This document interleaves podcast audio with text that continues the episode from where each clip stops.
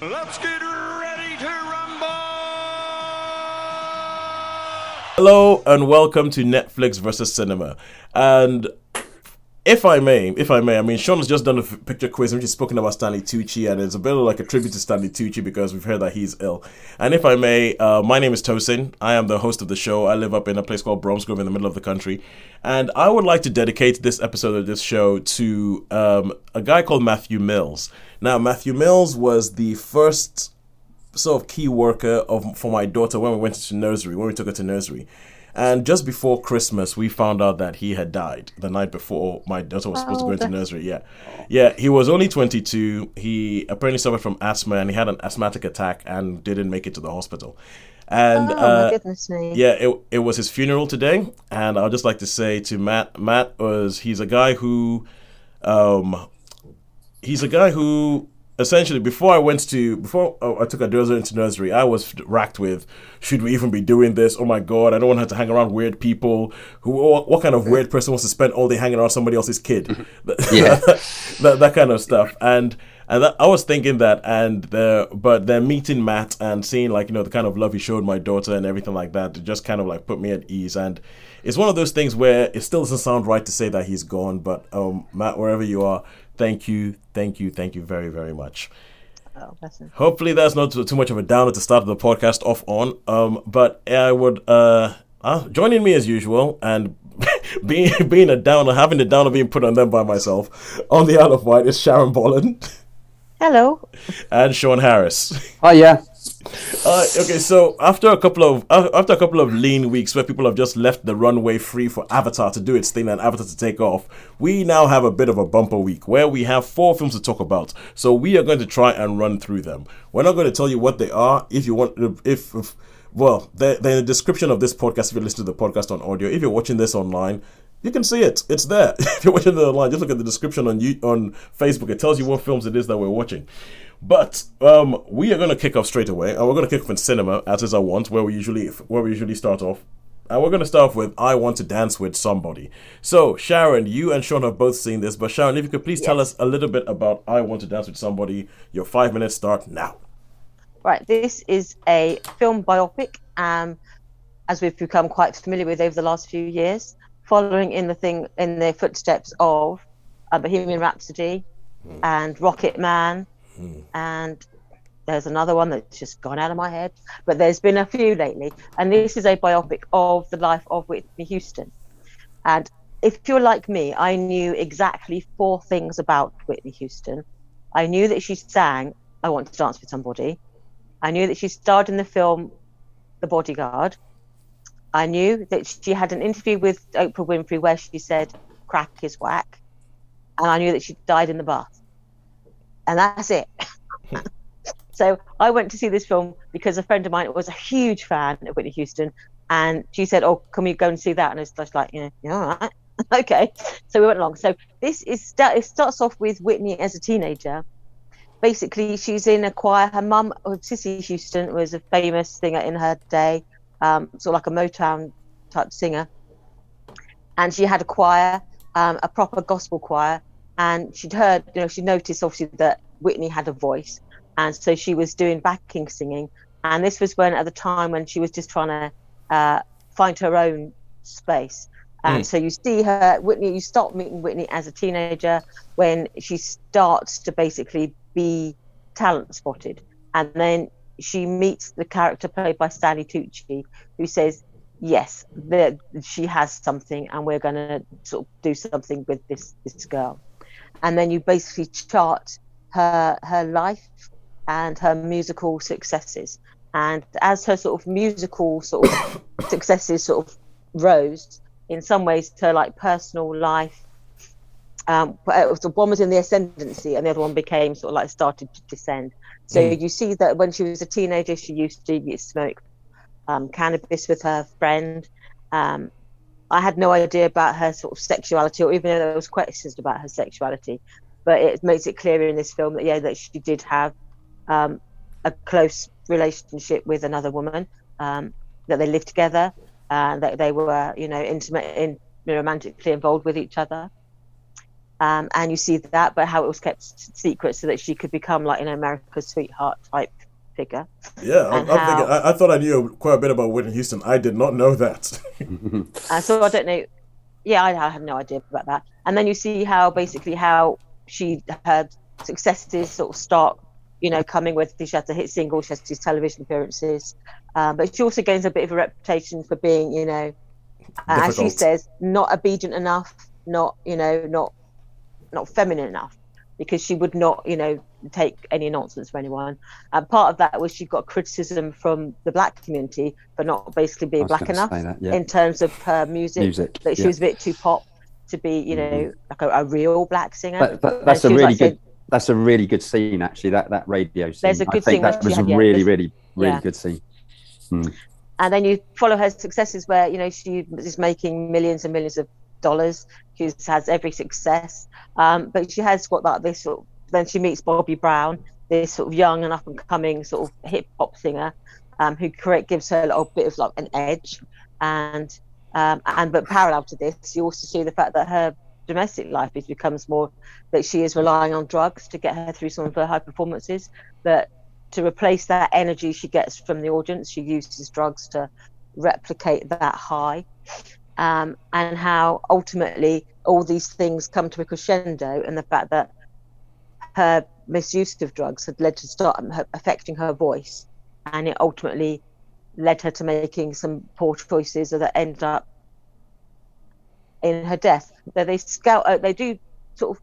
You see her in the bathroom on the night that she died, but then it sort of shies away from the actual what happened.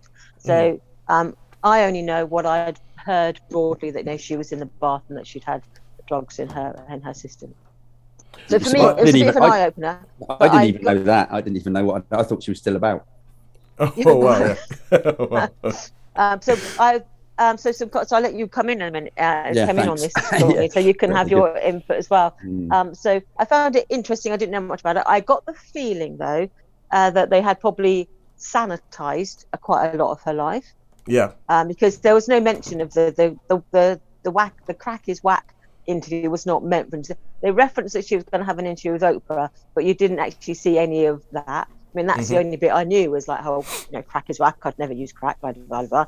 There was no reference to that in there, other than they're setting her up that she's going to sing for Oprah and there she's going to have this interview. Um, they she, they see musical performances throughout the film. I didn't know any of the songs apart from the, the really big ones. Um, so yeah, it was interesting. It's a bit of an eye opener, but I got the feeling that they probably concealed as much as they revealed in this film. So Yeah. still, see what you think. Tell me what you think about it as well, Shawnee. Wow. Okay, you really want to know? I, I like, I, I was like you, Shaun. I didn't know much about. Her. I was aware of her at the time. I wasn't into that sort of music. I didn't know. I didn't even know much about her. I saw this because I thought, well, we need to see something extra, and the timings were really, really good. And I was absolutely blown away by it. I thought it was the most, I I- not so much all the back of the scene, but the singing, the singing. I tell you, I've never, I've never had a gamut emotion. I was crying even through songs I didn't know. And when Oh, they wow. did the, when they did the Super Bowl performance, which is what Yeah. I knew her for more than anything, Yeah. I there was just two old ladies. They were laughing at me because I was streaming tears. So, Really? um, that yeah, I was. surprises me because I I, wasn't moved in the slightest. No, I was. but then it's I was not absolutely my blown away. musical ear. Yeah. No, I've I've been listening to that all day. I've been listening to stuff all day. I've been looking about Whitney. This Yeah. for me was she's absolutely. I mean, I do like that high pitched sort of singing. I mean, I like. You know, like the spaghetti western soundtracks when you have those big sopranos, they do those big voices, yeah, yeah, yeah. big loud voices. Um, so yeah, I was, I was. You you wouldn't believe me. You wouldn't believe me how many how much tear I was absolutely. You know, like when you things stir you. I was sat. I was going to say this to Sharon. I was going to tell you, but I didn't want to. I was like, I just wanted to say, I oh wasn't man, going to laugh at you. no, no, I know. So, but yeah, I mean, the, the some of the songs I know, like no, no, no, no, I can't do that. No, no, Living no, no way. And I was, so, I'm oh, is living without you. that Whitney, and even it drove me mad at the time. The song from The Bodyguard. Yeah, Yeah, yeah, yeah, yeah, yeah. Even that even brought tears. Believe it or not, that and I'd hated that song when it came out. I absolutely. You're making me feel like I'm a hard-hearted No, woman. you're not. You're I did No, not. it's like that. I was like not that. moved No, by no. any of the music at I all. was, but I think I think that's purely a surprise because I was going uh. in with really really low expectations. I thought, oh wow, this will be the, this will be the, the. I mean, the Bobby Brown bit I found a little bit like when it was all that business. I, I didn't like that, but for the actual, well, I, I did like it, but I just thought, oh come on, get on with the singing, get on with the singing. I mean, she was she was. She, what? I- The is, and I okay, okay, think, uh, I mean, I had a look at that Dennis Norton. Dennis Norton is it Dennis Norton does the interviews with the actress who played whoever it was that, that actress. She's an oh, English Graham actress. Norton. Graham Yeah, Norton. Graham Norton. Graham that's Norton. it. Yeah, yeah, and, Wh- and Naomi who's Ackie. Dennis Norton? Ne- no, Yeah. Na- Naomi Ackie plays um plays Whitney Yeah. Houston in this. Yeah. And and I think she I didn't used, know she was English. no. oh no, well, yeah, I is, had- yeah. I had this playing because I get into s- to work early sometimes. I, I had I had the um the I had some Whitney music playing, and so they come and said, "Oh, that's not Whitney Houston singing now," and I was like, "What? Really?" I thought because she was saying, was she miming or was she actually singing? Oh, it's know? it. It's yeah. a mixture, I think. Yeah, It, it, it's a mixture, and Naomi Ackie herself said that it's mostly recordings of the Whitney Houston. stuff. Yeah, It's Whitney mostly Houston, recordings yeah. of Whitney Houston because Uh, the truth is Whitney Houston had a voice of a generation. Like Mm. it's the kind of person where people said you had Aretha Franklin and then you had Whitney Houston. Yeah. And since Whitney Houston, you've had they think Mariah Carey might have gotten a little bit close, but honestly, Whitney Houston is when you talk about you know being dri- driven Mm. to tears and. I know that there have been quite a few good documentaries about Whitney Houston that have been made that talk about like explore her relationship with Black America, for instance, Mm-hmm. and how that when she had that Super Bowl performance, and she sang the Star Spangled Banner. I nearly and- stood up. I nearly stood up. I nearly. I swear, I was this close to standing up and putting my hand on my heart. because Oh, No, but- give that over, really, Rachel, really You moved. never did. no, I- no, no. well, I, I'm a real Americaphile, so I'm Yeah. not- Wow. I, I, We- we- we I'm- know I'm- this and about that Sean. Super Bowl. I remember that. I remember that from like '98. I remember Buffalo Bills Giants, and when she sang that, and it was like, oh, and I remember my dad saying, "Wow, that's the best rendition of the American national anthem I've ever heard." Oh, well, So we, we know we know Sean moved me that much. we know Sean is pretty much a cowboy, all right. We Sean is Sean is pretty much a cowboy. But the thing is, yeah. But if, I mean, even that song, like because a lot of black people in America, because of the history of American slavery and everything like that, they have a very very complicated relationship with that national anthem. Oh, do they? I see, I didn't uh, know that. They, they, they have a massive complicated relation, and it, and the point where Whitney Houston sang the Star Spangled Banner and gospeled it up, that was when I, I think there was a lot of Black Americans who were kind of like, "Oh, good lord! Now, okay, maybe there is something in there for us. Maybe hmm. maybe we are part of this and all that." So, okay, this is all well and good. Now, this is a film that I because obviously I have like limited time on which I can watch stuff, and I have hmm. to. And I thought, okay, this is going to be a musical biopic, and quite frankly, I am not a fan of musical biopics because they all follow the same hmm. Structure. They follow the same thing. You know what's going to happen, and you've watched one, you've watched them all. Just replace the main person. So, what did you guys think about it? How many stars did you give it? Was I wrong to not have this as one of the things I was going to watch? There might be different. There might be different was- answers to this, but I think I think you would have enjoyed it. I mean, for me, I've seen biopics. The only the last biopic um, I saw was, which I thought was really moving, was um, the one about uh, Ian Dury. I can't remember what it was called, but that was on. So, but yeah, no, I mean, uh, some of the biopics, I think, I don't know, like that Rocket Man and like Bohemian Rhapsody. I don't know. That was more. This film for me was more about the music than than and I mean it's it's made give me a really big appreciation of Whitney and as I say I've been playing all day you know all right, good stuff. Good yeah. stuff. So, that, So- the fil- so- film's done something good. Oh, also you saw Elvis. Elvis was another biopic. you saw. Elvis yes Elvis yeah, was the other Elvis. book. Yeah, yeah yeah yeah Uh, so that's one that escaped me. Okay, so so Sean, how many stars? Okay well from an emo an, from a emotional standpoint I would give this five stars but I think because of some of the other stuff and I- think I think it's going to have to be a four because I mean there were a few issues in it. But so good old Stanley did his glass trick which I love what he does with, his, with his with his three fingers and he goes he takes his if you in his films if you notice he takes his glasses off a certain way with one this sort of I can't do it with this finger but he sort of has this finger here. So yeah, and and he was all right in this. Bless him. Uh, yeah, okay. For for those of you who do not know, Sean has a particular vendetta against Stanley Tucci. Not which- anymore. Yeah, not not anymore because obviously there's bad, there's well, unfortunate things happening in his life. So Sean is calling a truce. But uh, but yeah, but I think that's just the way because he has this TV, he has this cooking program on BBC where he goes around Italy cooking food. And um and I think that's just the way he takes his glasses off, quite frankly. Okay, sorry, Sharon. Uh, well, as, as someone who is not, that's not my sort of music. So I, in some ways, I can appreciate some of it, but it, it, largely leaves me quite cold, to be honest with you. So yeah, I wasn't moved by the music. I was, I find it interesting. Um, it's, it's, it's an interesting film to sort of say, to show, show, tell me things about her I didn't know.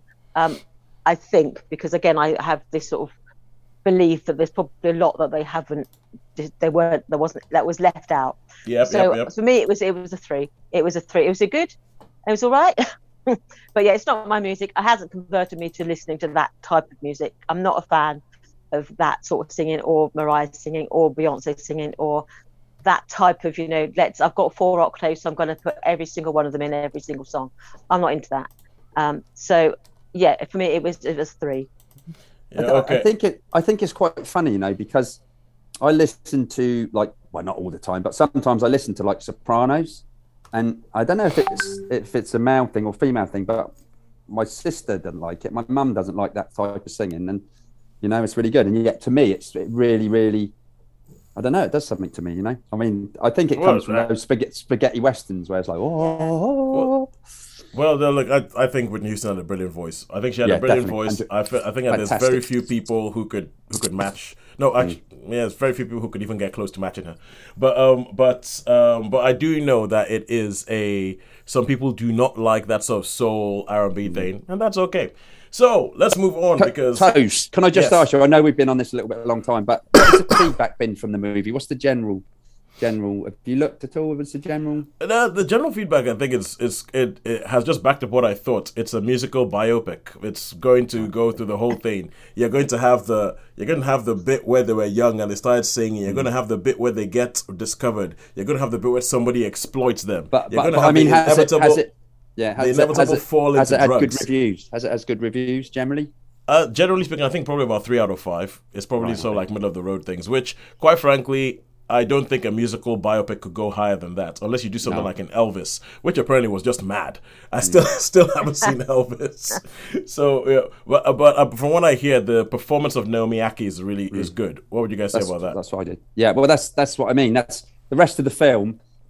Is probably it, but the the actual music. Well, it sort of certainly stirred something in me. Certainly did. All right. yeah she certainly the, the i don't know much about her so every Mm. now and then Yeah, i was trying I to see a likeness so i'm I- thinking i don't quite see the likeness but um every now and then something like a turn of the head or a, a movement i was thinking yeah that reminds me of the little i knew I, that I, yeah. that does say so, whitney so i, thought as you know from what, my, my little knowledge was like yeah she did it quite well Yeah, yeah. I mean, I mean, there's there was a thing on YouTube because I've been looking at YouTube where they're actually comparing. They've got like a split screen Yeah. the performance. That that one was singing "No, no, no, living." Yeah, yeah, I yeah. didn't know. You know, I didn't really know any of those songs because when she was out, I was like, oh, not interested in Whitney, Whitney, Whitney.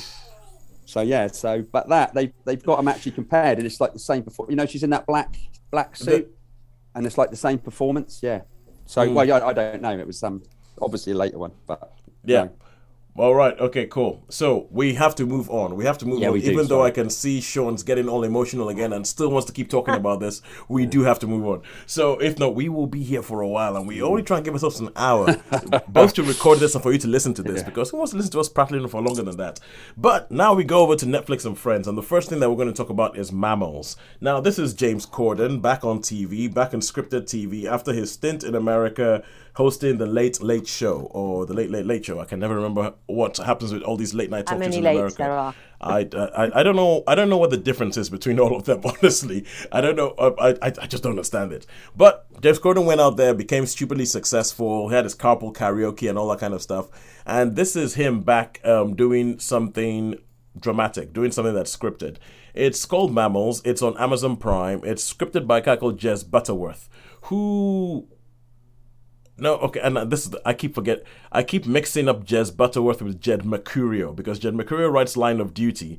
Jez Butterworth is the playwright who wrote things like Jerusalem and works a lot with Mark Rylance. So this is the playwright Jez Butterworth, mm-hmm. and he is known for writing like you know really really highly acclaimed things and all that. and this is him working with James Corden. And James Corden is actually quite a good actor because if you get away from his now his his public persona, which is like you know him being a talk show host and everything like that. And it seems to be the done thing to just yell at James Corden and say how rubbish he is. But James, but James Corden is actually a good. I, I, saw him on stage in One Man Two Governors, really good guy. And in this, he plays a chef. I cannot remember the names of anybody in this thing. He plays a chef, and you meet him with he and his wife are driving down to the coast somewhere in the UK for a for a um uh, for a holiday she's pregnant. Um, she's pregnant. She's French, and he's and they're driving down there for like a holiday. Is everything is supposed to be a baby moon before the baby arrives, and he's getting there. We got to get in there because we're got to see the we're going to see the sunset. We're going to see the sunset. Yeah, and he uh, he gets there, jumps into the hot tub to see the sunset with his wife, and then she calls him in and says something's wrong. The next thing is that they go to the hospital. They have bad news but while he's at the hospital, he has bad news. He has her phone and he receives a text on her phone that makes him start questioning everything about his relationship and everything about his marriage and what actually has been going on. So it follows on with, and I'm not sure whether, I'm not sure whether it's a spoiler to tell you exactly what it is he finds on the text, but let's say that this show starts in exploring things about infidelity and it starts exploring things about infidelity and about what that means and about he, how he and his wife got together in the first place because he looks like James Corden and I cannot remember the lady's name but she's a French actress who looks a bit like a model quite frankly. And so it's like how did this thing work? How did these thing how did these two guys go together? Um, and you also get to meet his sister, played by Sally Hawkins, and her husband, played by Colin Morgan. And you have Sally Hawkins, who has, oh yeah, I just remembered there's this really really weird thing that Sally Hawkins does where she escapes into like a a literary world, a literary fantasy world that and okay, I'm just gonna gonna say that the Sally Hawkins bit makes no sense to me. I don't understand why Sally Hawkins is in this show because that I, I, think it's supposed to be artistic, but I don't know where it gets. The the way the show goes on is supposed to be like, you know, an artistic thing of, oh, let's have a look at like, you know, fidelity and what that means and whether it means anything to actually whether it means anything to actually like, you know, only sleep with one person or to be beholden to one person for the rest of your life. A lot of it, some of it I thought was dramatic tosh quite frankly. I feel like, you know, when somebody writes something and they write it because they're expecting you to feel like this is artistic or they're expecting you to feel like this is profound. And I'm like, no, it isn't. This doesn't make any sense. This is not. And where this show ends, the final scene of this show is just such a head scratcher. And it's the kind of thing where I've gone online to see where people sort of like try and explain what the final scene of this show means and everything like that. And this may be terrible. This may be just me sort of like projecting my own things. But you know when it is when you I always think of university students, and you have like imagine if there's a university student who deliberately walks around with a scarf and a beret, and they're walking around saying, "Oh no, you know, you see what they're trying to say here is that the the human condition is," and I feel like those are the kind of people who are trying to explain this show and are trying to say, uh, "This show actually means something. This show is actually saying something profound." And I don't have anything against well, well I mean, it's okay if you're that kind of person, but I don't like it. I don't like it. I find it pretentious. I, I, uh, and there was a law of this show that I just kind of thought, why? It, I mean, it was quite. It's been a couple of months. It's been out now. It had quite a bit of hype when it released because it's Jez Butterworth, because it's James Corden.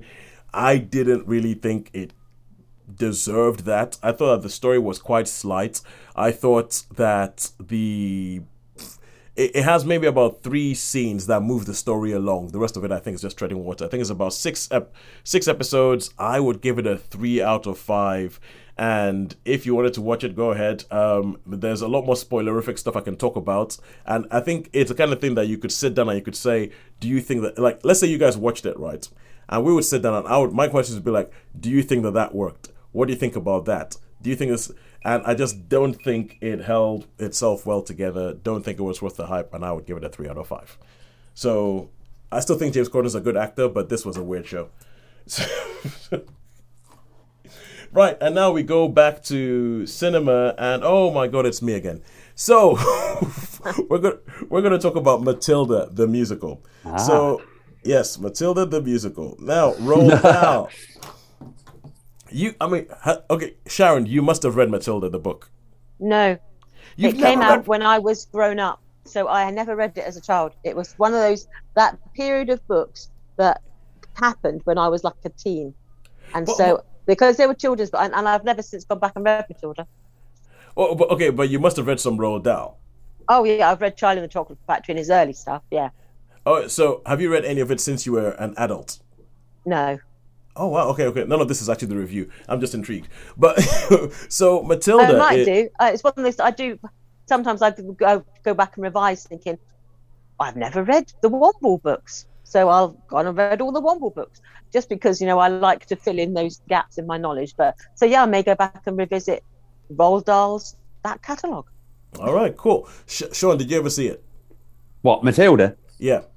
I, I saw it. I went on a school trip to New York and saw it in the saw saw it in the uh, Oh, you saw the stage show yeah I saw the stage show yeah in New York. saw in New York yeah. Oh wow. Okay, cool. So, So- that was just just before yeah yeah yeah. So yeah so yeah yeah. I went to see went to see um and I went to uh, it was with a with a dr- school trip with a drama trip and um we did like a couple of workshops we did because I always remember there was like a stage combat workshop Oh. with like when people get hold of your head you know what I mean oh yeah, yeah, yeah, yeah. yeah. I've, I've done I got a little video of it somewhere of the, the thing, not not of Matilda, but the theatre because you couldn't. But Yeah. yeah. So um, Oh, okay, saw okay, cool. So I've wasted about two minutes of this already. Sorry if you just sorry if you, sorry if you clicked on YouTube to watch the review of Matilda and I haven't said anything yet. So this is based on the book by Roald Dahl, which was turned into a film in the '90s with with um, Danny DeVito, and um, this then it was turned into a musical by Tim Minchin. Tim Minchin wrote the songs for for Matilda, and that musical, that stage musical that Sean saw in New York, has now been turned into a film.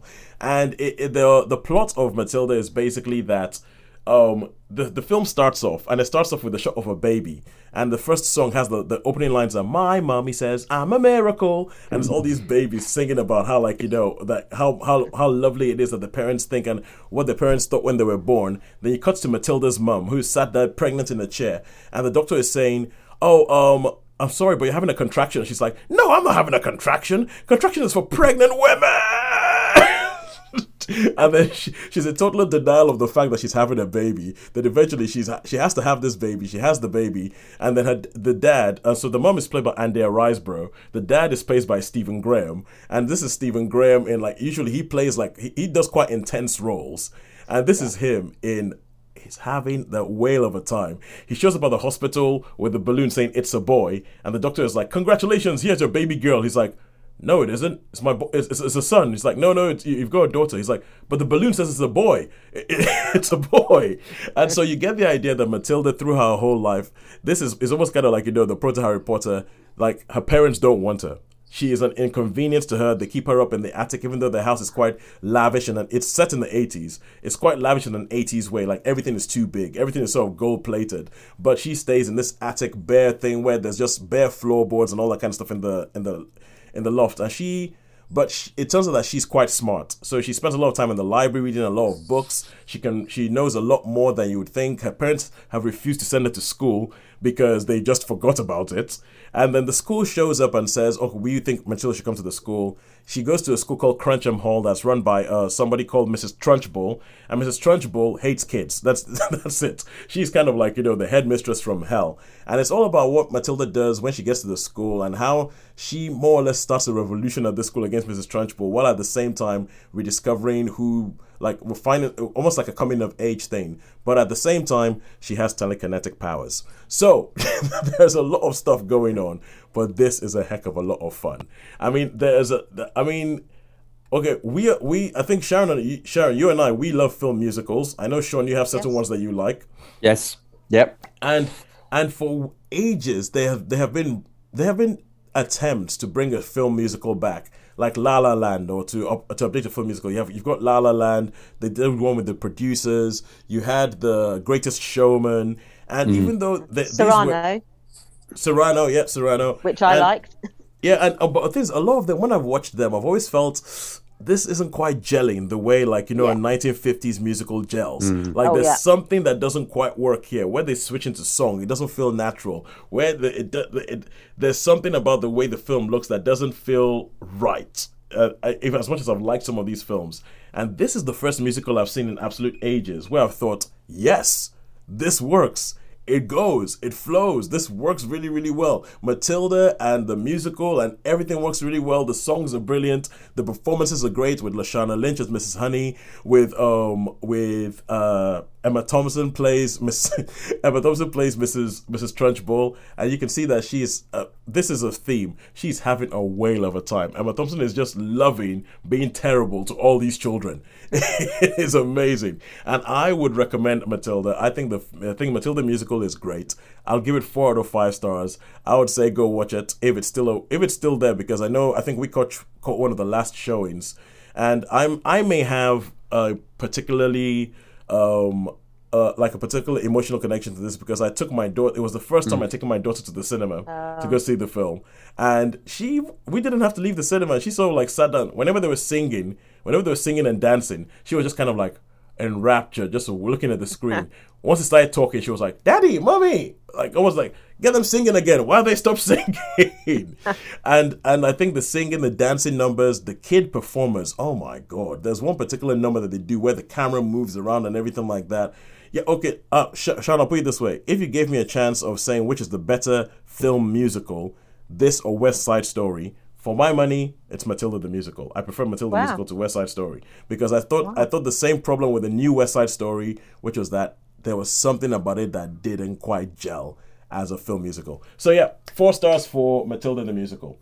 And now we go back to Netflix and Friends, and this is Sean with All Quiet on the Western Front. You've been waiting a couple of weeks to talk about this, haven't you? Yes, yes. So yeah, okay. So the story it's about this uh, uh, young boy, young German lad that, that, the war's going on, obviously, and he lives in this idyllic German village, which is you know just like you would think, you know, just typical like German. And um, anyway, and he's sort of him and his friends. They're all really, really excited to to join up. So they volunteer to join, and then obviously um, they end up on they end up fighting. They end up with a bit of trench warfare. There, there's there's a few battle scenes. Some things happen. They lose some people. He goes back home on on leave to, but of course things are not the same. Things are not the same. He's like, uh, you know, every, things are totally different, and he can't wait to get back to join his friends, even though mm. that, even though it's horrific and it's horrible, he still wants to. So the war's sort of done something to him. He's got some. He got his granddad asking him all about you know what's going on. He doesn't really want to talk about it. So he goes back, and then there's a lot more. A lot more fighting, I guess. A lot more stuff in the trenches. You know, they take trenches, they find stuff. They so a typical like most World War One movies. You know, quite anti-war. So it's, it's World War One. It's World War One, yeah. So it's trench yeah. warfare. Yeah. Um, and yeah, so uh, one of his friends loses a leg. So you, so you, there's a few scenes in there where you know you've got the hospital scenes where there's a lot of lot of injuries, a lot of lot of death, and and um, you know, and then you've got the the mud. It's just and the no man's land with so just like like like I don't know like 1917 or War Horse or any of those. It's a, uh, I mean, what else is I mean, with World War One, it wasn't like big sweeping cavalry charges and massive. It was pretty much a, a slugfest. You know, they were just only like the first the, couple of months. Of the only the first couple of months, yeah, yeah that's after right. that, it was yeah, yeah, they didn't move. So um, yeah, so that, that's basically the story. It's a World War One movie about the horrors of war, about a young young people going into war with with rose tinted glasses and thinking, oh, we're going to be heroes. It's going to be great fun and all that. And then obviously, like in most wars, becoming a little bit uh, jaded, uh, you know, PTSD, and and just that's it. Really, it's like a change. You know, it's like a change, isn't it? It's from innocence to just you know hmm. horror and things that shouldn't be seen and things that shouldn't be done. So yeah, so that's that's basically the story. Okay, feelings on it. I thought it was very well done. Obviously, it was dubbed. Um, so and there's a scene at the end where they're coming towards because it's towards the end of the war when they're coming to the armistice where um, you've got like a, a, general on a balcony saying, you know, well, we've got this is we've got to do the last charge, but we've got to get as much ground as we can before. And it's just like, and you can see the look on their faces. It's like, why? do you know what I mean? In the eleventh, on the eleventh hour of the, you know, the eleventh day, that's when the armistice, and there's like about an hour left. So, oh, we've got to go and get as much ground as we can. And of course, it's obviously what's going to happen, you know, yeah. with, with that.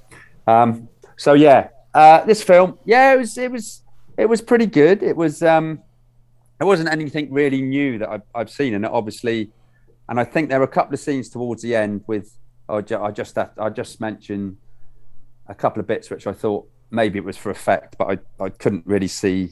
You know, let's just say flamethrowers, and I know there were flamethrowers, but not like hundreds of them, not like you know, not like um, the Empire Strikes Back type of thing. So there were a few. I had a few issues with it towards the end, with like ta- some of the tanks and some of that. It was a bit CGI, but I guess that was just purely to say the horrors. You know, people getting squashed and burnt and what have you. So, but yeah, so I would have to say this was a pretty solid war film. I quite enjoyed it. Nothing really new in it from anything before. Just a, another uh retelling of the horrors of World War One. I, think so. Yeah, so I would give this a, probably a three star.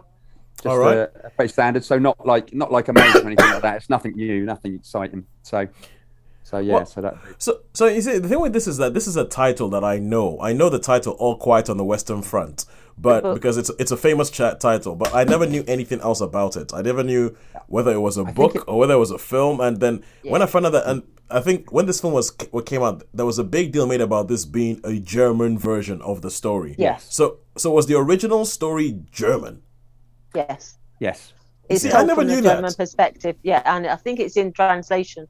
I've got a copy around here somewhere. I don't think it's right here, but yeah, I have got a copy. I say I've got a bookcase next to me. I'm thinking it's not in this bookcase, So it's um but it's yeah. I think it's been made like two or three times. I think there's Well, yeah, been, no, like but- but about, about three movies, three other movies of it. So I'm Yeah. pretty sure there was one that did a whole bunch of things at the Oscars, like in maybe the 50s or the 60s or something like that. I think this has been nominated again. I think this Mm. particular version has been nominated. I heard on the radio, but yeah, I think it.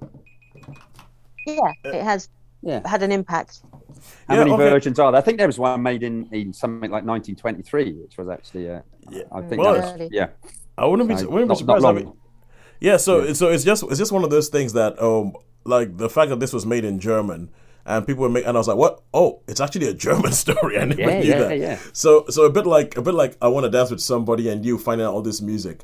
I think even the fact that I'm I'm all for I'm all for cultures reclaiming stories from Hollywood.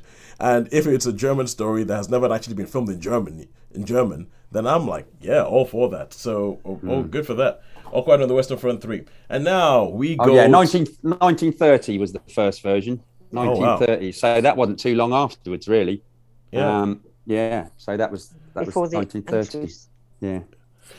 All right, so man, that, that is weird because I thought back That's then they before just have, the Second World War, yeah. I just they just they'll just have done okay. German's bad. You're not allowed to have a German as a protagonist. You're never allowed. You're not allowed to do anything from a German point of view. So it's I, I find it fascinating that that was made then.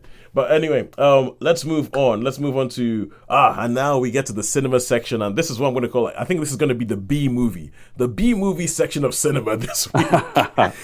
And we start off with a film that just has like a lovely, lovely B movie title. I love the simplicity of it. I love the fact that this film is simply called Plane. Plane. Plane, plane, yes, plane. Okay, cool. All right, cool. So, so Sharon, Sharon, you and Sharon saw this. Sharon, tell us what is Plane about? game. Well, playing stars Gerard Butler. Gerard Butler. Gerard Butler. He's, I, I, don't, I, I feel I feel like Gerard Butler is now he's now like a promise of a good time at the cinema. As far as I'm concerned, as far as I'm concerned I think it's a, a promise of a good time at the cinema. Yeah, carry Yeah, on. he is the pilot of said plane. So it starts off. It's set in New Year's Eve, but apart from references to it, it that doesn't really mean a lot. It's just like it's New Year's Eve. So I don't know why they made a big point of the fact that it's New Year's Eve, but they do. Anyway, there's a plane leaving Singapore, I believe, um, heading heading across the Philippines, and there's all sorts of people on this plane who are heading back home, having sort of spent um, sort of Christmas away, and then they're just heading back for New Year. And so it's not a full plane because it's a, and you know, not a, so there's only about sort of 20 people on board with a, like a minimal flight crew. And you see Joe Butler sets up the scene that he, you know, he's flying home, and he is told by one of the airport staff that there is a major storm, but they predict that it shouldn't be a problem. You can just fly above the storm, and everything will be fine. But if they and he says, well, why don't we just fly around the storm? And they said, no, no, no, because that will cost you, you know, the airline a lot of money and time. It'll add an extra hour and a half to your journey. Plus, you'll burn another 28,000 liters of aviation fuel. No, fly. This is your flight path. You're going to fly through the storm. And so what happens? They fly through this storm, and it, all hell breaks loose. Uh, so they get hit by lightning. Uh, engine fails. Uh, you know, drama, drama, screaming, screaming. Oh my goodness, what's going to happen? And then they actually drop out of this storm and they land on this um, remote, road, remote, really. remote island. And they find out, oh, that's okay, we've landed, we're all fine now. No one's been killed horribly in the crash. Uh, well, someone did, but Someone, that's another yeah. story. But you know, you know, we're okay. we're okay. We've made it. That was. Can And I just say out- that that story Sharon's talking about is very, very incredibly convenient that Yes, that particular thing So I, happens. will- I am going to get to the, the Oh, right. and so um, and then they find out that this island that they've landed on is part of like the Philippines sort of you know archipelago. I mean, there's there's hundreds of islands in the Philippines. Yeah, yeah, yeah. But Yeah. this one is basically run by warlords and bandits. That there's no government, the army won't go there, so they can. There's no rescue coming. Um, but on this flight, you meet there's a whole there's a there's an Englishman, there's a couple of um, foreign students, there's a Korean couple, uh, there's there's Americans, there's there's a bit of everyone on this plane. But Yeah. there also happens to be a, a fugitive from justice who is was part. Uh, he was a man who was in the French Foreign Legion. He was accused of murder, and he has been extradited by an air marshal back to Canada. Yeah. And and he is a man who's obviously a man with skills. He is Yep. big. He's built. He's been the French Foreign Mike Legion. he makes. Colter. Quite convenient again. yeah. So and then on and during the kerfuffle when they were going through the storm, the air marshal um, got killed, and so we then have this dangerous fugitive from justice who is so been extradited, handcuffed prisoner without a guard, and Yeah. so he um, Uh, no, he okay, then becomes a, an May- essential may- may- part may- of the story. May, may, I- may I guess? May I guess something out here? My guess that okay, this this fugitive from justice may um, all may not be all that it seems. He may not be as fugitive as you think he is. and he may not be as bad as you think he is because he's he's a, he's not been convicted. He's not. He was accused of a crime, and then he fled the country and he joined the French Foreign Legion. So we don't. He hasn't actually been convicted of anything. He's just back there's this mm. allegation against him. So he's not actually a convicted bad guy. He's just he could be just misunderstood. Yeah, yeah. And so so we then have this situation where they're on this island and then the bad guys who are this sort of these bandits these sort of warlords who have a history of kidnapping foreign missionaries holding them to ransom then if they don't get the ransom paid executing them they had then decided that a plane load of foreign tourists you know, Ka-ching! and so they think we need to get there. So then they have, and then meanwhile, the airline, the, the, the company is trying to locate where the plane is, and they they worked out where the um, where the plane has come down, and so they send they can't get the military and they can't get their own people in, so they employ a group of mercenaries to go in and see if they can get them out.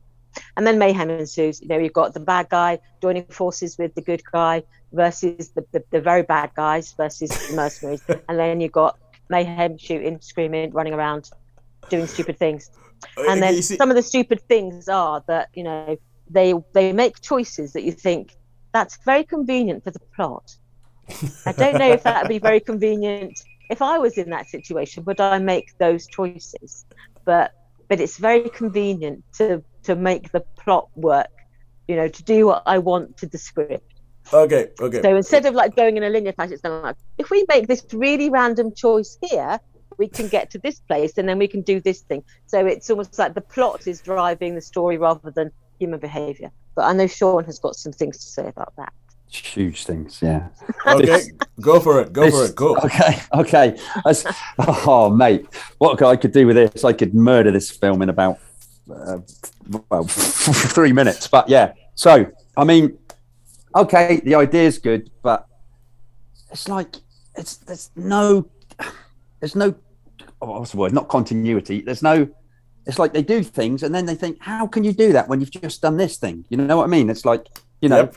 how can so, oh, this is going to be a thing. How can like you go through a storm, lose every thing, every piece of electric, It's struck so by you've got- lightning, so it yeah. your plane. so you've got a glide, and then later on you can put two wires together and wow, look, we got power.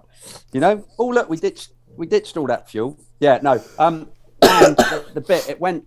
I thought, okay, okay, I'll try and be forgiven. I won't be too bad. But then there's a bit where he's trying to communicate. There's just like this abandoned building, and there's a guy like I don't know that's sort of trying to sneak up behind him and hits him on the back with a rucksack. And you know what I mean? If you're going to do something, you're not going to you're not going to hit him on the back with a rucksack and then end up fighting them and getting. Oh, so, yeah. just go for, go for the head. Go for the Oh, head and like. you, you, you, I mean, it was, and after that, I was like, oh, what? You've got to be kidding me, man. But of course, Yeah, it's just an action film, you know. And I mean, Yeah. I suppose I should be more forgiving. And then, on the part of the bad, bad guys is sort of, you know, they're totally, yeah, they're totally. as assumed that they're, they're all horribly inept. It's like that just- other. It's like that silly uh, movie, The Olympus Has Fallen, when you've got like they make like the SWAT teams and all that sort of stuff, and they're all there and they're all around and they're trained as well. You know what I mean? But no, they do the. Uh, Well, bad okay, now, guys you, are- know, you see now this is the thing I'm talking well, because it has Gerald Butler in it. I'm thinking this is going to be Olympus has fallen on a plane. Plane has fallen, if you will. Yeah. If you so so uh, so so I, and, I and the worst one, I got to say this one. The worst one was that when the hostages are on the bus, and oh, I'm going to have to do this thing, otherwise, you just, these, oh, you know what I'm saying is, oh, that really, really, that riled me up big time. That was, I was like, okay you I- I could stupid, tell. stupid, Okay. stupid man. Okay, you let- would let not me- do that. No one would do that. All Anyway, right. yeah, Okay. sorry. Okay. Cool. Let me. Let me. Uh, okay. Because obviously, action movie, and the same way, it, it's it, you sound like me when I'm complaining about horror movies, and I say like, you know, I, I complain like, you know, why would you do that? Obviously, the only reason you do that is because you're in a horror movie, Yeah, and I if you don't do that, it, it doesn't. do it- understand it. yeah, I, I know. Film the- be the- over uh, within five minutes. Like, Exactly, Don't open the door. Exactly, yeah. This film's over. yeah, yeah. Sensible people do not make for good horror movies or action movies. I would say. So it's so um so. But what I was trying to do is like I would take this and I would like to compare it to a film that's absolutely ludicrous but a lot of fun, Con Air, which has a sort of similar premise in my head anyway. So if you were to compare Plane to Con Air, how do they compare? Um, okay, well, I think to me, Con Air didn't really take itself too seriously, um, Yeah. whereas this tried to take itself too seriously, and I think it is. and and I think it did. I put it in the yeah. I, put it, I think it tried to be anyway. That's that's that's what I think. I mean, Con Air was okay. I think it's an overrated movie myself. I Yeah. think it's I think it's quite overrated. It's one of my my overrated movies, but yeah. So, but this Okay. like, you know, Uh, all right, I, I okay, so suppose, let's- I suppose this is what you should expect from Gerard Butler. Should we put it Oh that way? yeah, yeah. I mean, I But mean I, put this. I class this in the Fast and Furious franchise. You know. all right, cool. So so Sharon, we'll go with you first. How? What did you think? How many stars? Well, I thought it was ludicrous but fun. I mean, I did think it was fun. I think there was a few moments where, like, you know, they like, I'm gonna. This is my emotional bit. Um, this is my emotional scene. So you know, watch me cry, people. and so I thought it was a ludicrous but fun. So I enjoyed it. Um, for all its faults, and it was had it was riddled with them. I thought it was yeah, just a bit of fun and a bit of nonsense. So I would give it a three. It was Okay. like, yeah, there's there's no harm in it other than the fact that you know you just got to turn your brain off when you're watching it. Well, that's it. That's like a lot of them. It, Yeah, there should yeah, be I there mean- should be a, there should be a rating on, on posters that just has like a brain with an X on it. Yeah. To, to be to, to be fair to it, yeah, it was an action movie, as I say, and and for all its stupid, stupid faults and everything like that, I did the the, the last scene reminded me like something out of the Wild Geese. You know what I mean? When uh, oh yeah, yeah, yeah, yeah, with, yeah. like you know the Wild Geese. You, you know the scene yeah, I'm the talking wild about. geese. Yeah, yeah. With like, I- and the like airport. yeah, with with like yeah. Oh so- yes, yes, yes. I know. So I know Wild what you're talking the about. end Yeah. scene it is, you know, like yeah, yeah, But yeah, yeah, yeah. to yeah. me, I mean, yeah, absolutely hokum, absolutely ridiculous, ridiculous. But um, I think I think for the action bit with the with the shooting when he's got the big I don't know what they call them big fifty caliber rifle shooting the blokes and sending them flying five hundred yards was was quite fun. So you know, with those bits. So yeah, um, but Daft. So I, I'll probably give it a three star. I think because it wasn't. I mean, I can't. I can't. It's standard Gerard I Butler could- fare. I could almost see them making not sequels as such, but making them like sister films because I think the the the mercenaries have sort of a bit of mileage in them, and I also think the bad guy, The bad who guy. um, yeah, maybe 'cause- might be misunderstood. I think there might be mileage in other films there, so I wouldn't be surprised if we don't see Plane um, flying again. And, in a yeah, different Plane Two. form. Yeah, in a different I- form. Yeah, yeah, definitely, I- I- definitely franchise material. I, I was Yeah. I, was listening. It's I was amazing what you can do. It's amazing what you can do by putting two wires together. I was I was listening to the Empire uh, the Empire movie podcast, and they they they said they said that they're going to be really disappointed if there's not two sequels to this film called Train and Automobile. Which I thought I was like, oh, I quite like that. Yeah. But anyway, okay, cool. So now let's go off play. We are running over time, but never mind. We will get there. We go back to Netflix and Friends, and we go to a film called Do Revenge. I saw Do Revenge, and this is a film that is set. It is first and foremost, it's a teen movie, but it's a teen movie that knows it's a teen movie. So it's set in a high school, and the whole idea is that at the beginning you meet this girl, and she is in the high school, but she's in like a very, it's pretty much like a private school. So think of like an American private school, an American version of Eton, but it's co ed, so there's men and women in there. She's going out with the most popular guy in the school, but everybody else in the school is rich. She's a, she got a scholarship, so she came from she came from more, shall we say, humble means. But she's managed to get to the point where she's almost like valedictorian. There's a piece being done on her in some newspaper article and all that, and but but um her boyfriend at the time convinces her to send him a video. And then she sends him this video and then this video goes viral across the whole school. Everybody sees this video. It's of an intimate nature. And that sort of brings so she punches him. It brings him down a brings him down a peg and she's she's kind of like on her last like if you do anything else we're going to have to kick you out of the school. And this school is her path out of poverty, out of the, uh, out of um, what her and her mum, because her, obviously in this sort of films, there's always just a single parent, and it's always the mum. So like you know, um, the the is is her path out of it because she goes from here. I'm going to go to Stanford, and from there, rest of my life is that's where that's where I make it for the rest of my life. And so she is she she goes away for the summer, comes back after the summer, and everybody is like looking at her like, oh, she her fall from grace. She was the queen bee of the school, and now she isn't there. And every, and she meets another student who has transferred, and they end up doing this sort of strangers on the train kind of thing, where the student who has transferred to the school has a vendetta against somebody else in the school, and she's like, look, I can't do anything against the guy that that wronged me. But I can take your revenge for you. You can take your. You can take my revenge for me. So, that's where the title of the film comes from. Do revenge. So let's do each other's revenge, and and this this film is it it, it gets com- it, it's very easy to compare it to some of the classic teen films like Heathers, especially like Mean Girls, like you know they're going to an American high school and just sort of dissect the American high school. There's even a scene in this where they talk about the fact that they they talk about the fact that when the new girl arrives at the school and one of them is like, "I'll give you a tour." It's like you know you know what happens in every American high school. You have to go on a tour where you where you you very clearly delineate what the different groups are. So those are the jocks, those are the things, those are the Instagram witches, all that kind of. And so the film know the film knows exactly what it's doing, and it has fun with that. And one of my favorite lines in this film is where one of the one of the person goes, he goes, "Okay, you're gonna have to infiltrate these people. You know what we have to do?" And the other one is like, "Oh no, no, please don't say a makeover." And the other one goes, "We're gonna have to do a makeover." And she's like, "Oh, that's so problematic." And the other one goes, "Yes, I know, but it's so much fun." and uh, for me, I, I, just so like encompasses the the sense of humor this whole film has. It knows it's a teen movie. It knows that there's tropes that you expect in a teen movie, and it leans into some of those tropes. But it it isn't saccharine. It isn't kind of like you know by the numbers. It has a couple of twists in there. Some of the twists I don't think actually make sense. I think they're just there because it's trying very hard not to be your typical teen movie and um, so it puts a twist in there that you wouldn't expect in a typical teen movie, but it kind of changes it by the end of the film. But I thought it was really good fun. It was a lot. It was easy to watch, and I think it's even if you don't like teen movies, I think that there's stuff that happens in this film because it's quite, it's quite uh, close close to the knuckle. It's quite close to the knuckle. Like you know things whether it's it's it's it's not as gratuitous to say something like, "Oh, that was that show that Zendaya's in."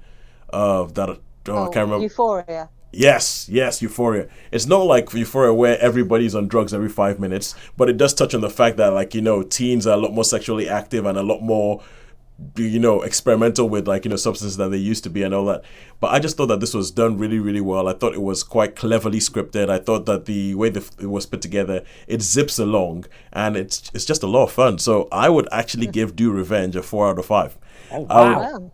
yeah, yeah, I, I would give it. I would give it a four out of five. I mean, even if you do not like teen movies, it is not necessarily that. I mean, the fact that it has that whole strangers on a train sort of conceit to it shows that they they know a bit what they're doing in this film. They have a little bit more it a little bit more sort of like cinematic ideas to it as opposed to oh I haven't got a boyfriend so I'm sad.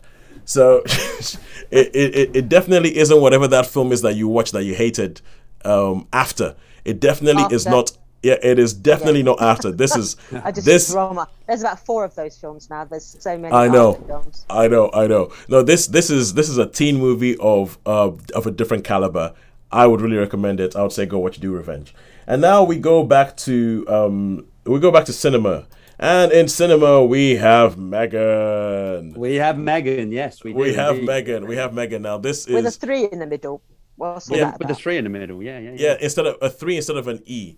Uh, And many, not many people will get this. That means that Megan might just be Ghanaian. But but Megan would most other people would get that. But it means that Megan might be Ghanaian. But um Sean, so you've seen this and oh, everything that you see about this film from the poster tells you this is a killer doll film. So tell us about it. Okay, so so what uh, what this is about is obviously it's a killer doll film, like a lot of killer doll films you can imagine. So basically, what happens is this young girl she um, starts off in a car crash, or, or she get they get hit by a, a truck. Just it's a little bit. anyway, yeah. So they get hit by a truck. Obviously, she's the only survivor. She goes. She got. She goes and lives with her auntie, and um, her auntie's like really into her work. She works on these like pet things for this this giant company, which are making, you know, Furbies basically. So like Fur- Oh, yeah, yeah. Furbies, and um, but they've been working on her and a couple of her friends have been working on this um this this other like you know AI android sort of thing. Anyway, so they she decides that what she's going to do because she's got to do all the work. She's going to use this android and she's going to make, make it friends with with her her niece. So Yeah. and of course they bond with each other. So you've got and the prime directive is protect protect at all costs. You know what I mean? So so that's that's basically the story. And then there's like scenes which you see in the trailer where you know there's a boy that likes to hurt and obviously goes. If, if you've seen the trailer, you know. Um, you know what Uh, goes on. I haven't actually seen the trailer. I, I've Oh, seen you the haven't actually seen the trailer. I, Okay. I, I saw the poster of this film, and from the poster, I thought, no. And so- okay. That's my well, reaction as well. I was like, no. Yeah. Well, I'm going to tell you, Sharon. I think you might actually should give this one a go because Okay. it doesn't take itself too seriously. You know exactly where it's going to go. It sets you all up for, um, because there's obviously straight away there's this thing that you think, right, okay. So as we get towards the end of the film, there's this thing here that has been explained. You know what I mean? Oh, this is a the neurotransmitter, and this was a early prototype, and all. So you'll think, Yep. right, okay, that's going to come into play. so we know that's going to happen. Um, and it's it's it's like a comedy, really, to be fair, um, but a very subtle comedy. Um, and there's even a bit where the doll sings, you know, which is and people were laughing. People were laughing at this this film. It's um, yeah, it was a real surprise. It wasn't like obviously it's got elements of uh, you know slasher picks and and your normal movie tropes when it comes to killer dolls and things, but uh, I, it's not like it doesn't it you know what it is it's not like it's not like trying to be clever it doesn't try to be clever it doesn't it's it's it's what it is and i quite Yeah. like that about this film is that it, it tells you what's going to happen and it's like got all the tropes of all, all the other ones from like saturn 5 and saturn 3 and and some of the other ones killer androids artificial androids you know she so she becomes more intelligent she you know she got the old Terminator things where she can, you know, like the Terminator with the. oh yeah, can- yeah, yeah, like the, the head, up, head up emotions. display, head up display, yeah, head, yeah. Head, head emotions and stuff like that, and like, oh, your heartbeat has increased. You know what I mean? And like all the different emotions and stuff. Yeah. Why is your, you know, and obviously there's people that are, are quite um because to start off with, it gradually gets worse. You know, turn yourself off, Megan. So like turn off, and then there's the time turn yourself. And she doesn't turn herself off. You know, she becomes It- more self-aware and more. So yeah, it's your. I, I mean, I mean, having having AI in a film never, never goes badly. never. I mean, it's like- I mean, I mean, oh, it, yeah. Come on, it, it's it's always it always ends up in like you know in a field and everything is like you know rainbows and sunshine. yeah, yeah, yeah, yeah, yeah, yeah. So yeah, so um, yeah. I mean, I, I I quite enjoyed this one. As I say, it wasn't it wasn't horror.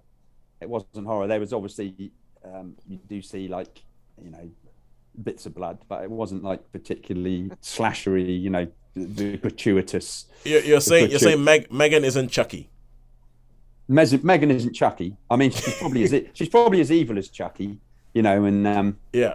They got. I'm, I'm pretty sure there'd be a sequel to this somehow. I don't know because because let's just say you know you know with all electrical intelligence like um They don't die. should we say should we say in the auntie's house you know like um what they like Alexa things but like an advanced Alexa type thing. What you're oh, saying yeah. is that this film ends with Megan uploading herself to the fridge. Well, it So does the fridge- possibly so- fridge so- possibly possibly possibly yeah. There's, We'll that's take like so so come scene. so come back come back for the come, come, come, come back for the for the sequel Hot Yeah, Point yeah, yeah. Hotpoint Yeah, yeah. where where a That's it, washing yeah. machine walks around killing people. yeah, and I quite like that. I quite like that because you knew what was going. You know, you knew what it was, and in fact, I knew from That's maximum overdrive, isn't it, with the Stephen King Yeah, short yeah. story? It is. As soon as you see this, as soon as you see this type advanced Alexa type module thing in the house, you just think that's gone. That's it. That's Demon seed, here we yeah, go. Yeah, that's it. That's it. So yeah, you know, woot, woot. Like a BB-8 out of. If um, only they'd seen more cinema, they would avoid all these things, wouldn't they? Yeah, it's it, it it's kind of it, it, it actually makes you feel that the people who are in these films have never actually watched a film before. That's the only way this works. Is that you've never actually watched a film before. So so like all films exist in this place when where films don't exist. Essentially. And there's obviously there's obviously what I call the Westworld moment. There's always a Westworld moment, Yeah. it? You know what I mean? Which is um so yeah, I mean, yeah, I, I enjoyed this movie. I thought it was was quite good. I don't think it was trying to take itself too seriously. A little bit of a comedy. So certainly some it was that song was funny. That was so you know, like a anyway. all right. So how many stars would you give Megan? Okay, I'll give this a three star one. This one, this was, this was a, okay. This was the three star one. Three this. stars to go with Yeah. the three that replaces the E in the name Megan. Name Do, yeah. do they ever explain why that three is there? Yes, yes, they do because it stands for. Oh, what does it stand for? It actually actually says, oh, it's a. Uh, mm, um, oh, I can't remember now. Something. Anyway, it's it's an Okay. acronym for something, but I can't remember what it is offhand. So, but it's All right, definitely you know something like free uh, Android something. I don't know. mm, uh, anyway, something like that. Megan. Okay, so I don't know but what. as I'm saying, but the backwards three, as I said, does mean that Megan is Ghanaian, which means her name would actually be Megan. So never- Megan. Uh-huh. Yeah, because that's actually a letter in Ghana. But anyway, um, now let's go to a final thing, a final thing this week, and that is Pepsi Where's My Jet? This is a documentary series on Netflix, and it is based around the fact that you know, whenever every now and then, um, drinks companies do. I'm not sure. I don't think I've actually seen one in the UK, but I know that I saw them in Nigeria all the time when you're growing up. So your Coca Colas and Pepsis, which are the big two companies, they would do um, an advert. They would do a uh, what's the word? Uh, a promotion. They'll do a promotion. Actually, I've seen Walkers do it here. Like maybe a new film's coming out, so they'll say collect all these different things. And if you collect all these different things, you can get stuff. And Pepsi did one where they had an advert for it, which was all about Pepsi points. So they would go and they would do, um, they would say, get all these different, uh, if you get, if you drink a whole bunch of Pepsi and you bring all the be- the the slips or the cans and everything here, you can exchange it to Pepsi and you can get like you know a Walkman or you can get a this and you can get that. And they had a TV advert to, to advertise this whole thing about this guy who gets all this stuff. He gets a leather jacket, he gets sun sunglasses, he gets a Walkman, and at the end, the final thing that said in this advert was they had a Harrier jet. Like this kid arrives to school in a Harrier jet, and they said seven million points. Seven million points, get a Harrier jet. And this is all about this kid who saw this ad. And because they the guys who made the ad did not have a disclaimer at the bottom that says only for promotional purposes, only blah blah blah. blah. He said, hang on, there's no disclaimer. That means if I get seven million point Pepsi points, they will give me a jet. And so he makes his whole thing in life about I'm going to get that jet. And it's about this teenager who decides to go get the jet. And because he is a climbing instructor, he happens to know this millionaire. And this millionaire is kind of like, you know, think Richard Branson, like the kind of person who really is like, you know, I just want to stick it to the man and stick my thumb right in his eye and say, you guys, you corporate people, you don't know what you're on about. that, that, that, that kind of guy. That, that, That, that, corporate that's a, guy. well, essentially, the guy who's made a lot of money, probably through something corporate, Yeah. but hates everything corporate, and and all he wants to do is like he hates Pepsi, and you you have this suspicion that he hates Pepsi because Pepsi has more money than him. So he wants to, he wants to take so. And it's all about what they do to try and get seven million pe- seven million Pepsi points and drink enough to originally to drink enough Pepsi to get seven million points to go and get that jet. And how they go through the whole point and they get to the point where they actually have it and they say Pepsi we have enough points where's our jet and it goes into a into legal battles and everything because Pepsi are trying to avoid giving them a jet because they're like Yeah. It was obviously a joke and they were like you say it's obviously a joke but it, you didn't put in there anything that said it was a joke. You didn't put you didn't put a disclaimer. And they speak to everybody. They speak to the people who made the ad. They speak to the Pepsi executives. They speak to the kid who actually did it. They speak to the to the millionaire who was bankrolling him. They speak to all these different people. They speak to Cindy Crawford because Cindy Crawford was like a big Pepsi person and she had, like her, her her ad that was shown during the Super Bowl is still one of the most viewed ads of all time and they speak to, uh, and they say okay what was Pepsi like at that time what was going on everything like there's even a bit where they go to the Philippines to find out if Pepsi have um, have like a track record of not keeping up with their promises. And this starts out really, really engaging. Really engaging. You're like, oh, what's going on here? It starts off like a bit of a laugh and everything like that. But the problem I had was that as it went on and on, after a while, you're like, okay, why are they still going on with this? It, as a bit of fun, yes. As uh, as to sort of show that you guys, you corporate guys, you forgot to put a disclaimer, and so we're going to make you pay for that. Yes, but then it gets to a point where it just gets to the point where you're like thinking, why are you carrying on with this? Are And you it- wasting the court's time with this or whatever? well, well, it, it, it's th- there's this weird thing, and I don't know whether it's an American thing or anything like that, where there seems to be this conflation with if I do this, I have achieved something in my life, and there seems to be a thing where. Like you know, people feel like, oh, I haven't really done anything in my life. I haven't put myself on the map. I oh, therefore, if I do this, I will be on the map and I will get something.